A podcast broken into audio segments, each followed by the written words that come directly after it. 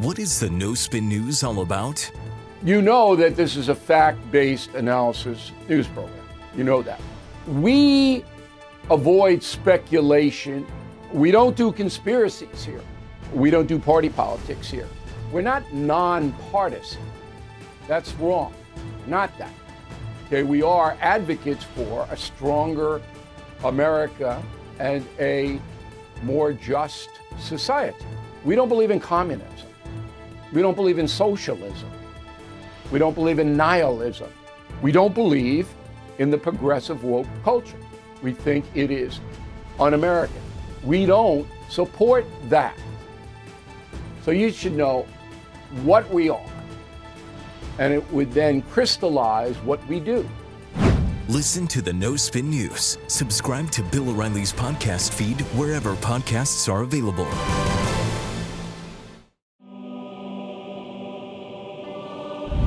Good morning. Welcome to the Morning Motivation. So excited for this week of episodes. Uh, we're talking about why bad things happen. so this will be easy to figure out. We're talking about suffering. How do we think about suffering?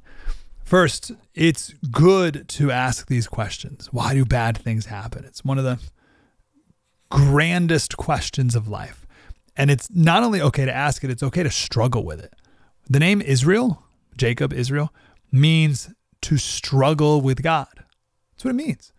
So it's okay, it's good to ask these questions and to struggle with them.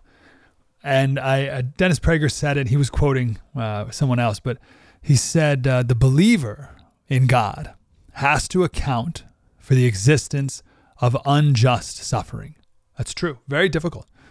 One of the hardest questions in the world. And the believer in God has to account for that. The atheist has to account for the existence of that and everything else. So I'd rather be on the believer in God side. Okay, so let's start uh, getting at this. There's different kinds of suffering. It's worth acknowledging that up front. There's suffering that comes from you making really bad choices, and there's suffering that comes from wars, and suffering from natural disasters, and suffering from sickness, and economic suffering, and suffering from your fellow man, people doing terrible things to you, unjustly so. And they're suffering from persecution for being a Christian.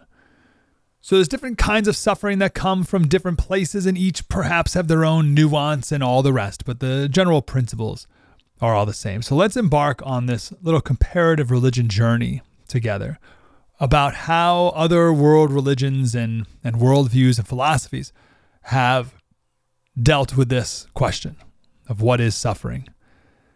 In America today, we have this modern new age worldview where we've just borrowed bits and pieces from each from other different things to come up with our own incoherent worldview. So it's going to be interesting as we go through these together, which ones you've picked up over your life, because I've picked up a lot of these as well, and then which you think uh, even Christians and, and our country in general has picked up to try to explain suffering. All right, so let's do it. First, a lot of people, to get rid of suffering, will remake the world without the possibility of suffering.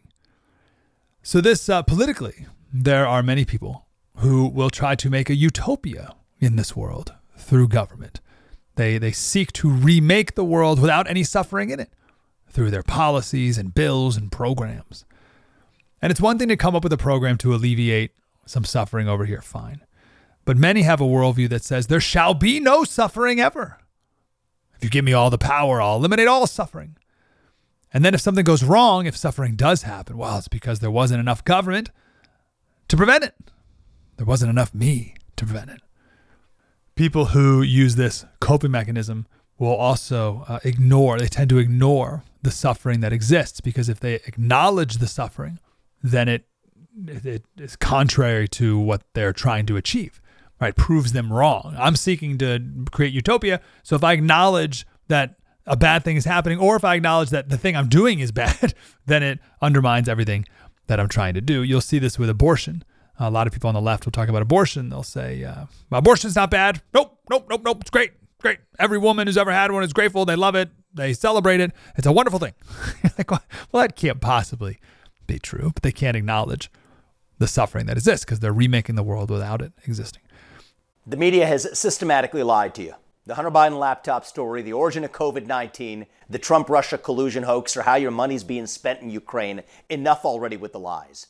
No more lies, hard truths only. That's what the Truth Podcast is all about. It's not standard conservative talking points. If you want that, go somewhere else. But if you want the hard truth delivered to you in a way that challenges you and will challenge me intellectually, you're not going to find anything like this on the internet. Subscribe, download now, The Truth.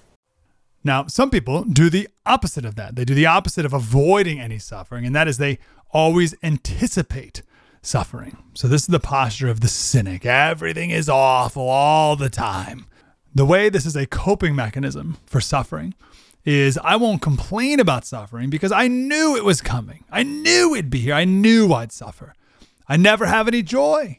That way, it can't be taken from me because of any suffering. And then, when that person lives their life with no joy, they use that as the proof that life is nothing but suffering. See, I'm miserable all the time. Well, no, you're miserable because you're cynical about everything all the time. Christians are, should be, neither of these. I should say the biblical worldview of suffering is, is not either of these. Uh, Christians do not ignore suffering, nor do we always anticipate it to try to get in front of it. We are called to see the world as it is, accept the world as it is, and to live a life of joy. It's one of the fruits of the Spirit love, joy, peace, patience, etc., etc. Love, joy. We're called to uh, a joy that does not depend on circumstances. So the Christian response to suffering is not either of these. It's not to ignore the suffering or to just bathe in it all the time and anticipate it all the time. But you'll see people do both of those. Tomorrow, we'll talk about the responses of self pity and the opposite of the self pity. And then we'll get into uh, some of the world religions. The, the first two days here, today and tomorrow, are more of um, like, like new age modern approaches. And then we'll get to the other world religions Buddhism, Hinduism, uh, Judaism, and Islam. And then, of course, the Christian response to suffering. Let's end with uh, Proverbs 3 5. Trust in the Lord. Trust in the Lord with all your heart. Lean not on your own understanding. But what about the evil and the suffering in the world? Lean not on your own understanding. In all your ways, acknowledge Him, and He will make your paths straight.